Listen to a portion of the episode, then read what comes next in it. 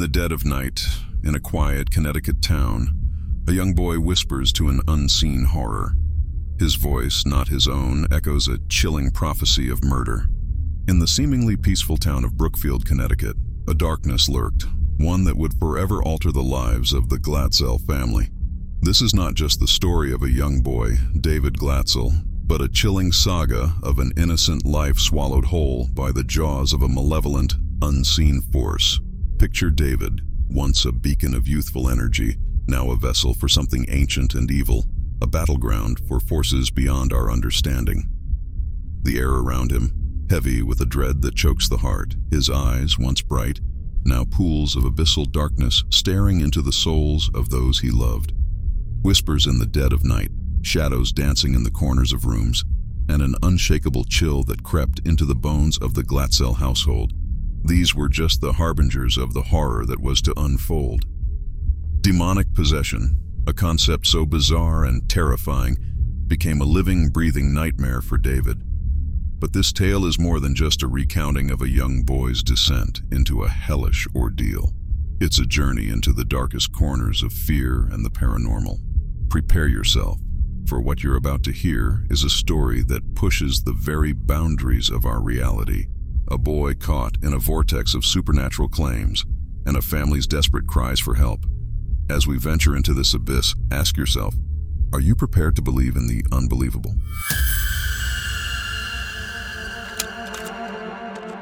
Hello, no one is available to take your call. Please leave a message after the tone.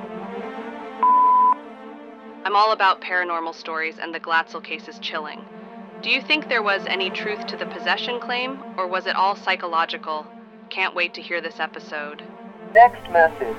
Hey Bert, your podcast always gives me goosebumps. My boyfriend and I listen to your podcast in the car every Wednesday morning. Keep up the good work. As far as the Glatzel case, do you believe that the brother in law was really possessed when he killed that guy? Next message. Personally, I think that this possession was real for David. But Arnie? I think he just used what was said as an excuse. What do you think? Next message. I've only seen the Conjuring movie on this haunting. Now the question is how much of it was real. I guess we'll find out on Wednesday.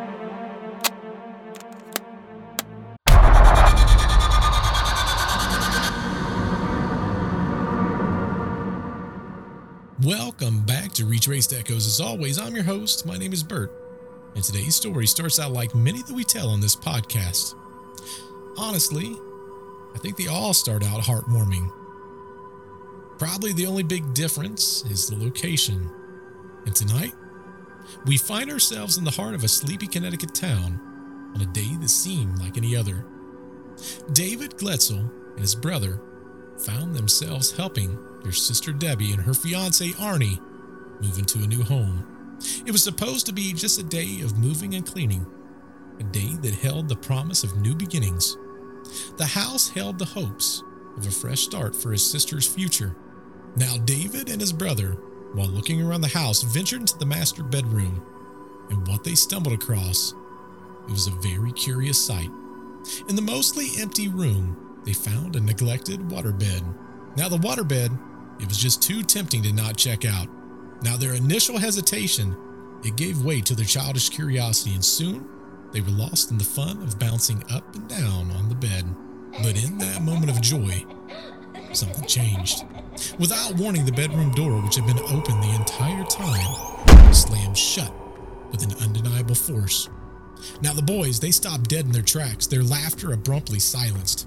Fear replaced the laughter as they rushed to the door, tugging at the handle, but it was as if someone on the other side was holding it firmly shut. Eventually, the door gave way, opening just as mysteriously as it had closed. The boys, shaken, couldn't make sense of what happened. The door slamming shut could not have been due to the wind or air pressure, and when the door opened, there was no one on the other side. Or was there? After the unsettling situation with the door, David and his brother tried to put the event behind them, the memory stayed, casting a shadow over what should have been an exciting day. As they continued to help with the move, every noise seemed louder, every shadow darker. The once welcoming home now felt different, as if the slammed door had awakened something dormant within its walls. Now, David was still a little scared of the master bedroom, but with all the courage he had, he went in. While cleaning up around the bed, he felt an overwhelming dread. He kept looking over his shoulder. He was really scared that that door was going to shut again, this time with just him in the room by himself. What if it was just him by himself? Would anyone hear his calls for help? What was waiting to pounce on him when he was alone? Now, David, he wouldn't have to question these things for very long, as he was about to encounter something that would forever change the course of his life. Out the corner of his eye, David noticed a presence in the room. As he turned to look, he found an old man poorly dressed in a plaid shirt that had old patches. Now, this didn't scare David only because of the sudden manifestation, but also his demeanor and his actions. The old man stared straight at David, a penetrating stare that seemed to see right into his very soul. Then he lifts his hand and, with a disgusted face, points and utters a single bone chilling word Beware. No sooner than the word escaped his mouth with a huge force, David is pushed onto the bed by the old man. David now is completely shocked. He watched as the man disappeared in thin air. Now, David, fearing for his life by what he just witnessed, ran as quickly as his legs would take him out of the house, tears in his eyes and screaming for help. As everyone tried to calm him down and understand what just happened, all David could really say was that he refused to go back in. For David, it was a very difficult ride home. His eyes were wide, he was shaking with fear and unable to get the images of the old man out of his mind. Now, that night, David laid in bed, haunted by the thoughts of that old man. It just seemed to cling to his consciousness, even while his eyes was closed. Trembling, he revealed to his brother the disturbing image that he couldn't just let go of. He's not just an old man, David whispered, his voice quivering with fear. His eyes, they're like dark, bottomless pits in his face. It's wrinkled like an animal. His teeth, they were jagged and rotten. He has pointy ears, almost devilish, horns like a devil, too, and the smell, he smelled like decayed earth. His brother, the bed right beside him, was now also hiding under the blanket, listening in horror as Dave's description brought an image of something that just wasn't sinister, but demonic. Now, as the boys laid in bed in another room, David's mom and dad, Judy and Carl Sr., was talking about what happened that day. Now, Carl, he thought it was just a case of an overactive imagination. He struggled to accept that the supernatural could mix with reality. I mean, this was the stuff of movies and scary books, not the life that we exist in every day. But the fear in David's voice was undeniably genuine, and he knew that it was very unlike David to act like that. Judy, she was torn between skepticism and the chilling truth herself. But the next morning, when they're all back at the house to finish cleaning and preparing for the rest of the move, they found a sight that would shock them all. As they entered the house, they found a small smear of blood on the floor. They also heard whining and whimpering coming from the other room. George, the family dog, had been left alone at the rental property overnight, and now he was found cowering and hiding. George was usually a calm and loyal companion, but now he was found in an absolute state of terror. The doors of the house had deep, frantic scratch marks, the silent proof of the desperate attempts to escape, or perhaps to confront whatever terrorized him. His paws were bloodied. His breathing was heavy as though he'd spent the entire night in the fight of his life against the unknown.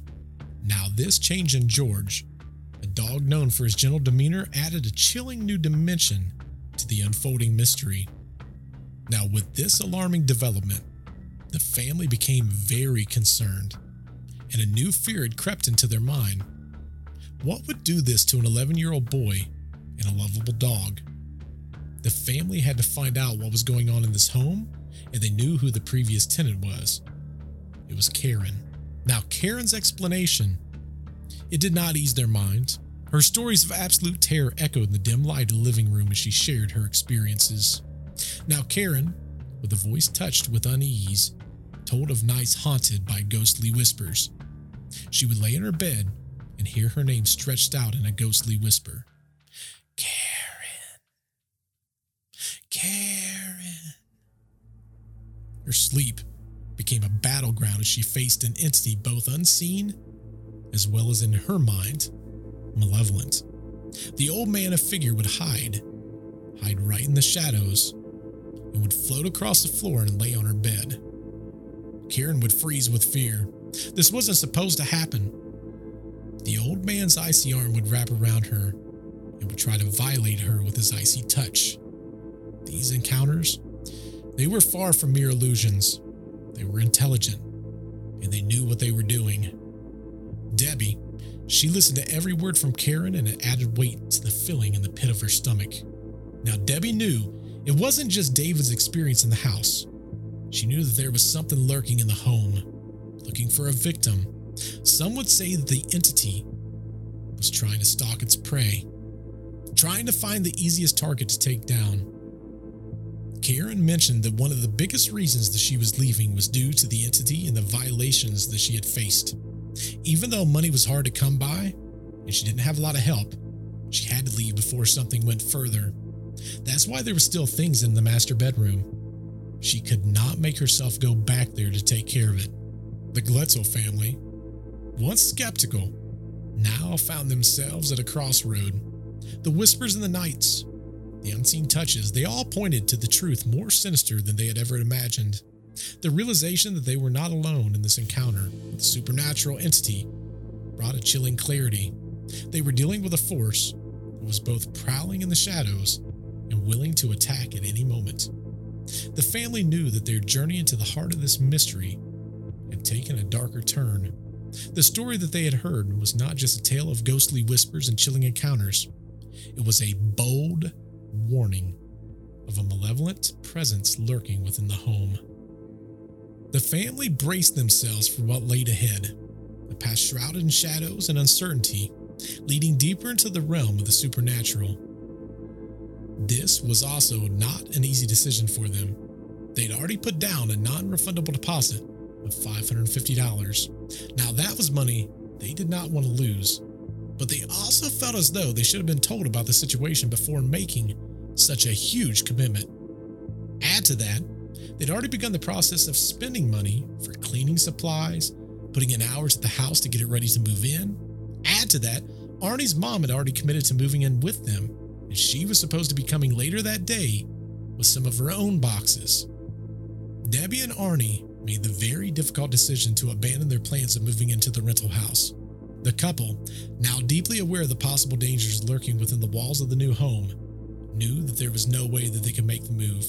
It was just too risky for everyone involved. They began the process of packing up their belongings. But what was they going to tell Arnie's mom? How was she going to take the news? Would she be able to move back to where she was living at previously? Didn't take very long to find out these answers.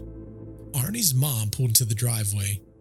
She was shocked to see them not moving boxes into the house, but instead moving them back to the vehicles. She got out, she was confused, and if anything, a little frustrated. As they all got together and explained what had happened with Karen before, and just recently with David, to her the stories of the hauntings and the apparitions were difficult to grasp. Her reaction was one of frustration and disbelief. She had already uprooted her life, anticipated this move, and now was faced with her own dilemma. The eerie tales which had so profoundly affected Debbie and Arnie seemed impossible to her. Her reaction was one of frustration as well as disbelief. She had already uprooted her life, anticipated this move, and now faced her own dilemma. The eerie tales, which had so profoundly affected Debbie and Arnie, seemed impossible to her. Without even a second thought, she announced her decision to move into the house alone, dismissing the warnings as mere superstitions. This decision was bold and defiant, yet if frightened and concerned, the family. While Debbie and Arnie was relieved to distance themselves from the house, they couldn't help but be scared to death for Arnie's mom. The house, with its unseen presence and unexplained occurrences, waited silently as Arnie's mom prepared to make her move into the house, unaware of the chilling experiences that had unfolded within its walls. but she would never face the threat within that house.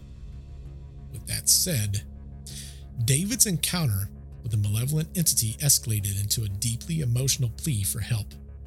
The once vibrant and carefree boy became consumed with fear. He was often found begging with tears in his eyes for his family to protect him. The tear in his eyes was real. He described how the entity haunted him not only during his waking hours, but when he dreamed. He felt constantly watched, unable to escape the stalking presence of the demon that now plagued his life. This heart wrenching situation left a family in a state of despair.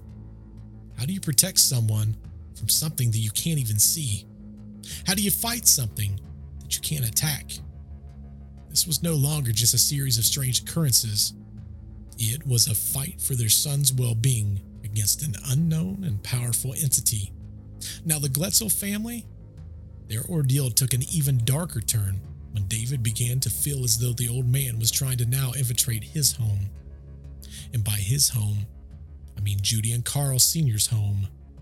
David's terror escalated as he described the entity attempting to enter through various points in the house. At one window, he'd see a dark silhouette of the figure, its menacing presence pressing against the glass as if it was trying to break through the barrier between the natural and the supernatural. At the front door, the family would hear a series of loud, deliberate knocks, three to be exact. Now, Judy, she would run around sprinkling holy water in all the entry points. Each attempt by the entity to enter seemed to intensify David's fear. He would run from room to room, desperately trying to escape the sight of the old man, his pleas for help becoming more frantic. The family, now deeply concerned and scared, would follow David, trying to comfort him, yet feeling hopeless against the unseen adversary. In the living room, David now cowered in the corner, whispering that the old man was now in the attic. He could feel him right above them. They all just stood there quietly, just listening. The only sound was that of feared breaths coming from David. But then, out of nowhere, they heard it. Very softly at first.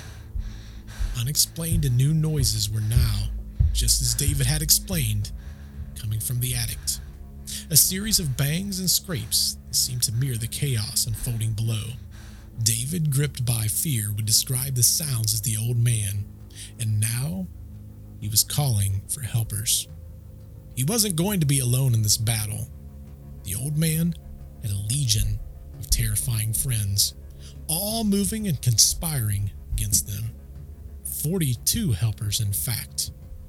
This escalation of events deeply affected the family.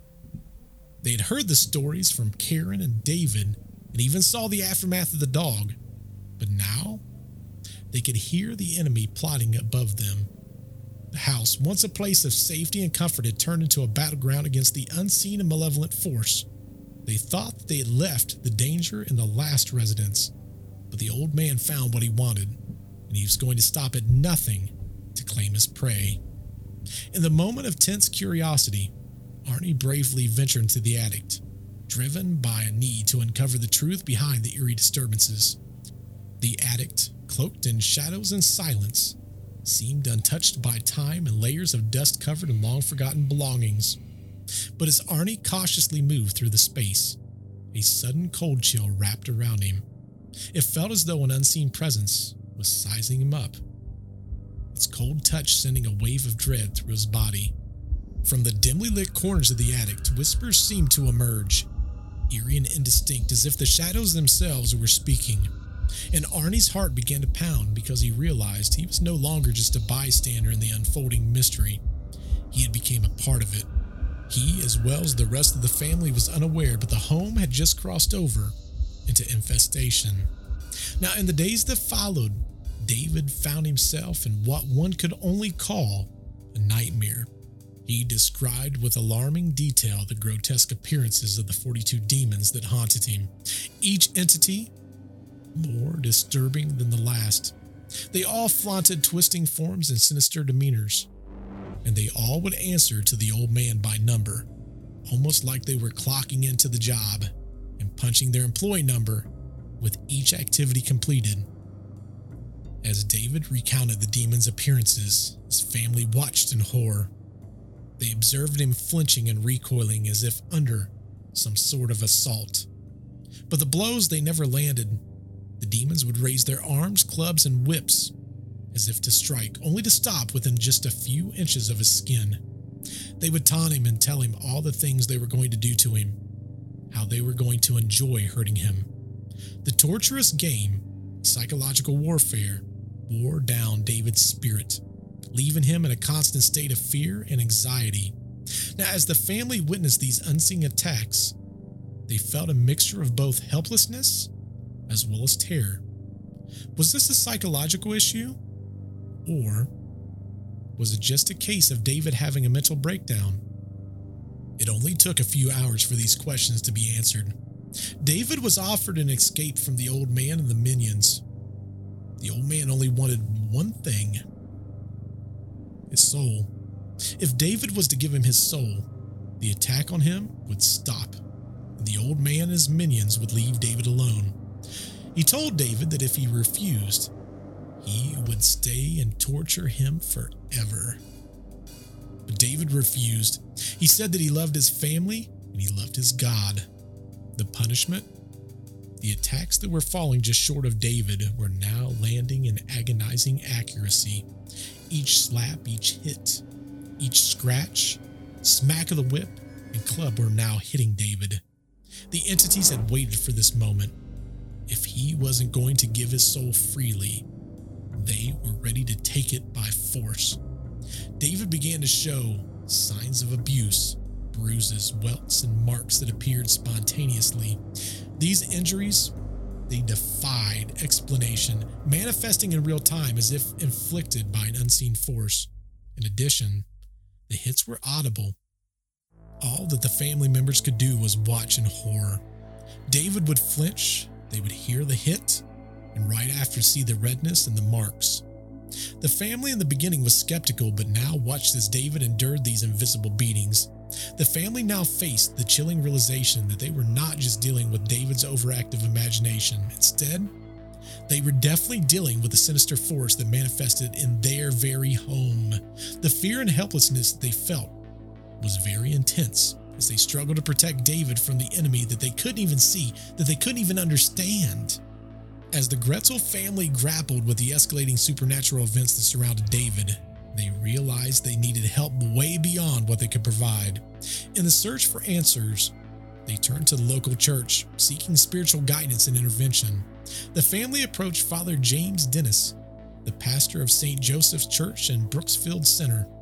They hoped his experience and position within the church would offer some sort of relief or solution to the terror that was unfolding in their lives.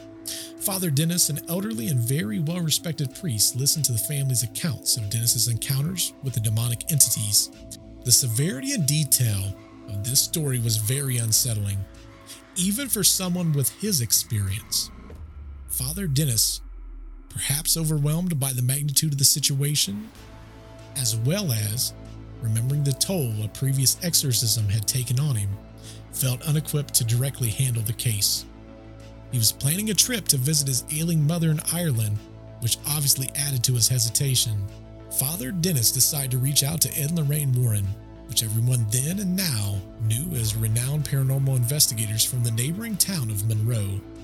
The Warrens, with their extensive background in dealing with such phenomena, seemed like the best choice to assist the Glatzels in their time of need. Now, Ed and Lorraine, after speaking with the pastor, Father Dennis decided to reach out to Ed and Lorraine Warren, which everyone then and now knew as renowned paranormal investigators, and they were just in the neighboring town of Monroe. The Warrens, with their extensive background in dealing with such phenomena, seemed like the best possible choice to assist the Glatzels in their time of need.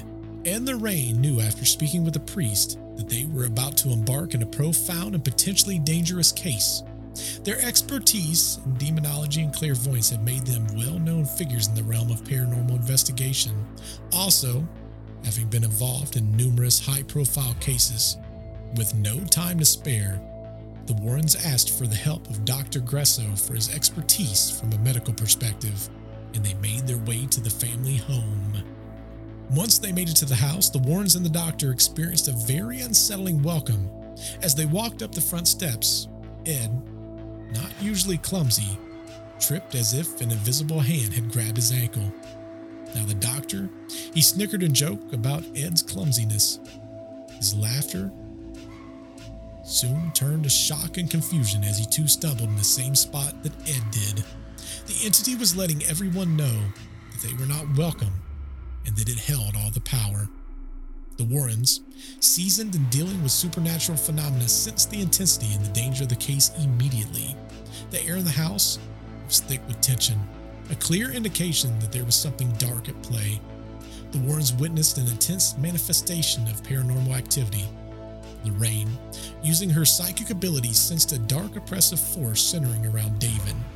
The entity, described as blacker than black spirit mass, seemed to confirm Lorraine's psychic vision when David indicated where he saw the beast. Suddenly, the house erupted in poltergeist phenomena. Objects began moving on their own. Unexplained noises echoed through the rooms. The dark entity was now with them. It was here, and it wasn't scared to let them know. The dark entity began to demonstrate a sinister intelligence. David, the only one that could see and communicate with the beast, became an involuntary medium. Ed, who was experienced in the deceptive nature of demonic entities, challenged it to throw him out the window. When the entity failed to do so, Ed mockingly dismissed its claims, promising that the church's involvement would banish it back to hell. Now, this bold exchange only fueled the entity's wrath. It assured Ed that no force could drive it out, suggesting that their attempts at intervention would bring suffering to all involved. The Warrens, realizing the gravity of the situation, acknowledged that David was not under attack, but in imminent danger of full possession. The demonic presence had rapidly progressed from infestation to oppression and possession. It was the very next step. Now, the Warrens, they started to collect evidence that they could show to the Roman Catholic Church. Their hope was to obtain a sanction for the exorcism. Meanwhile, the family home became a battleground of paranormal activity. Unseen forces threw objects, produced eerie noises, and even manifested physical attacks and terror on the family. At one point, one of David's plastic toy dinosaurs became a vessel. It began to walk around the room, speaking to David in a chilling display of supernatural power. The eldest son, Carl Jr., became a tool of the demonic forces. Whispers and manipulation by the entities drove him to cause conflict and violence within the family, adding to the chaotic and fearful environment. Now, this insidious strategy of the demonic presence was very simple weaken the family bond, a typical tactic in such malevolent hauntings. The family, now fully aware of the peril they faced, was faced into a state of heightened vigilance and fear. The once peaceful home had become the realm of terror, where the unseen and malevolent force exerted a sinister influence, challenging the very fabric of reality. The Warrens' involvement marked a very crucial turning point in the fight against the dark presence. As things within the household intensified, the entity began to use disturbing influences on Carl Jr. His behavior changed drastically. He turned from the typical older brother to someone who seemed to relish in causing chaos within the family. This alarming shift was not just a case of teenage rebellion. It appeared as though the unseen force was manipulating him, using him as a pawn in a sinister game to destabilize the family structure. The relentless attacks on David grew more vicious and personal. The entity would physically attack him, causing his hair to be ripped out, forcing his body into extreme physical exertion. Now, David even experienced episodes of levitation, chilling manifestation of the entity's power. The torment escalated as a heartbreaking climax on David's 12th birthday. A day that should have been filled with celebration and excitement was reduced to a nightmare as the entity cruelly disrupted the festivities. It destroyed his birthday cake and continued its unrelenting assault. The entity's influence was not limited to just David. Arnie, who witnessed the brutal attacks on the young boy, found himself drawn in. In a bold but dangerous move, Arnie confronted the demonic presence, challenging it to target him instead of David. This act of defiance, though well intentioned, was a huge mistake. In the realm of the demonic, such a challenge was often met with severe consequences, and the Warrens, they recognized the very horrific situation. They even took the steps to alert the local police, warning them of the potential danger possessed by the entity's influence on Arnie. The Warrens foresaw the possibility that the demonic entity might very well accept Arnie's challenge. That could lead to an unseen or possibly tragic outcome. The family, now caught in a terrifying and seemingly endless cycle of paranormal activity, faced each day with a growing apprehension, uncertain of what horrors the day might bring.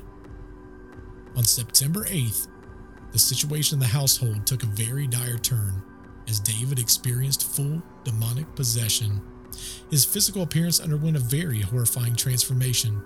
His face, it contorted into a very disturbing expression, and his face and stomach became unnaturally bloated. In this state, he became aggressive, attacking the family with whatever he could find. This included everything from knives to a fire poker. In one instance, he even broke Judy's nose and threatened his grandmother with a knife. Now, these episodes, they required multiple family members, including Carl Jr. and Arnie, to physically restrain David to prevent harm. During one scary event, David, under the influence of the possessing entity, made a chilling proclamation that Arnie would commit a violent act with a knife. Now, this very chilling statement was captured on a tape recorder that was set up by the Warrens. Finally, the Roman Catholic Church was leading an investigation by several priests. During the investigation, they were shocked by the manifestation of David's possession, including levitation, which deeply affected those present, including the priests. Despite these alarming signs, initial attempts of exorcism, known as deliverance sessions, were not fully effective. These sessions were limited in scope, lacking the full rites of a major exorcism. Throughout these attempts, the entity displayed its strength and defiance, requiring David to be restrained due to his superhuman strength as well as aggressive behavior. The intensities of these events had a profound impact on everyone involved, leading to severe trauma and even physical attacks on priests outside of the exorcisms. The seriousness of the situation was clear. David, he was in grave danger, and a more effective intervention was urgently needed. But weirdly enough, as winter approached, the demonic attacks on David seemed less in frequency, offering a brief relief to the family. With that, Debbie and Arnie seeked an escape from the oppressive atmosphere of the home, and they decided to lease an apartment from Alan Bono, which was located conveniently near the kennels where Debbie worked. Now, this new living arrangement brought Arnie and Alan closer, fostering a friendship as they often spent time together, including frequent visits to the local bar. However, this period of peaceful life was short lived. Arnie, who was previously known for his calm and compassionate demeanor, began exhibiting alarming behaviors, very reminiscent of David's experiences. Now, Debbie observed Arnie entering what was best described as a trance like state. He would suffer from hallucinations and experience memory loss soon after. The situation took a dark turn on February 16th of 1981. On this fateful day, Arnie Johnson, under the circumstances that remained shrouded in mystery and horror, fatally stabbed Alan Bono with a pocket knife. The incident occurred amidst a heated argument at Alan's apartment, further intensified by Alan's drunk state. During the altercation, Arnie, seemingly possessed by the same demonic forces that tormented David, launched a violent attack. First, he assaulted Debbie, he knocked her down and kicked her. Then, he turned his aggression towards Alan. Arnie approached him with an ominous demeanor. Witnesses describe a surreal scene where Alan, poised for a fight, suddenly collapsed to the ground with multiple stab wounds, despite Arnie not appearing to physically attack him. In a wild animalistic state, Arnie fled to a nearby woods, leaving behind a scene of chaos and confusion. In the aftermath of the tragic incident, a state of shock and disbelief, Debbie, overcome with distress, urgently contacted her mother, conveying the harrowing events.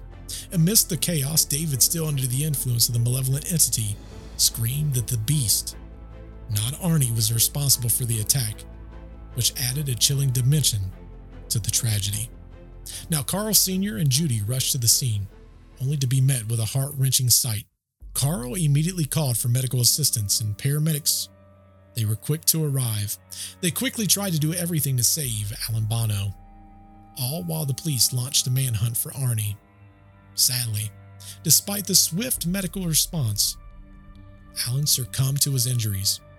Now, Arnie, he was found in a dazed state and was taken into custody, marking the beginning of a very abnormal legal battle. Arnie's attorney, he was intrigued by the unique circumstances and he took the case pro bono. He planned on arguing for a non guilty verdict based on demonic possession, a defense that was never used in American legal history. This bold strategy aimed to leverage testimony from the Glatzel family, the Warrens, and the priests involved, as well as the tape that had the recorded prophecy. Now, Debbie Glatzel and Judy brought their family's ordeal into the public eye, revealing the harrowing details of David's possession and the failed exorcisms. Their revelations ignited widespread media attention and public debate. Now, their revelations ignited the widespread media attention and public debate that placed the Glatzel family's struggle against the demonic forces. As the trial approached, the case became the topic of widespread speculation and discussion, and the story was met with both skepticism as well as belief across the nation. The story of David's affliction and the murder trial involving Arnie Johnson captured the imagination of the public, which reflected the complex interplay between belief, law, and the supernatural. Judge Robert J. Callahan dismissed the defense's plea of demonic possession, deeming it irrelevant and impossible to use as evidence. Now, this ruling emphasized the difficulty of proving possession in a legal setting. Now, the prosecution, they suggested that the murder resulted from a drunken altercation complicated by a love triangle, which Debbie strongly denied. Ultimately, the jury found Artie not guilty of first degree murder, but guilty of manslaughter. This led to a 30 year sentence. The aftermath of the trial saw the Catholic Church stepping away from the case, denying involvement in the exorcism, and refraining from commenting on the events. The priests involved in the case were advised not to engage in the media, adding to the mystery and the controversy surrounding the case. Now, the Warrens involved in the investigation believed that the church's reluctance to perform a major exorcism contributed to the tragic outcome and the continued haunting experienced by David. After the events surrounding David's possession as well as the legal aftermath of Arnie's trial, the Glatzel family sought help outside the country. They traveled to Quebec, Canada, where a renowned exorcist performed an exorcism on David. Now, this process, unlike the previous attempts, was successful in less than half an hour. The entity identified itself as a powerful demon, revealed the depth of the haunting, the family also learned about a curse that was placed on them originally from a past encounter with a family involved in the dark practice. As for Arnie Johnson, despite being convicted of manslaughter, he was released from prison in 1986 due to good behavior. Arnie married Debbie in 1984 while still incarcerated. He has consistently maintained that his actions were the result of a demonic possession, a belief supported by his late wife Debbie who passed away in 2021 from an unspecified form of cancer. Arnie and Debbie maintain respect for the paranormal investigators and Lorraine Warren, despite some family members becoming unhappy with them. If you enjoyed this case, I ask you to please, wherever you're listening to your podcast, hit the like button. Also, if you're on the YouTube machine, we're not very far. We're at 3870. We're on our way to 4,000 subscribers. Until I see you on the next episode of the podcast, goodbye.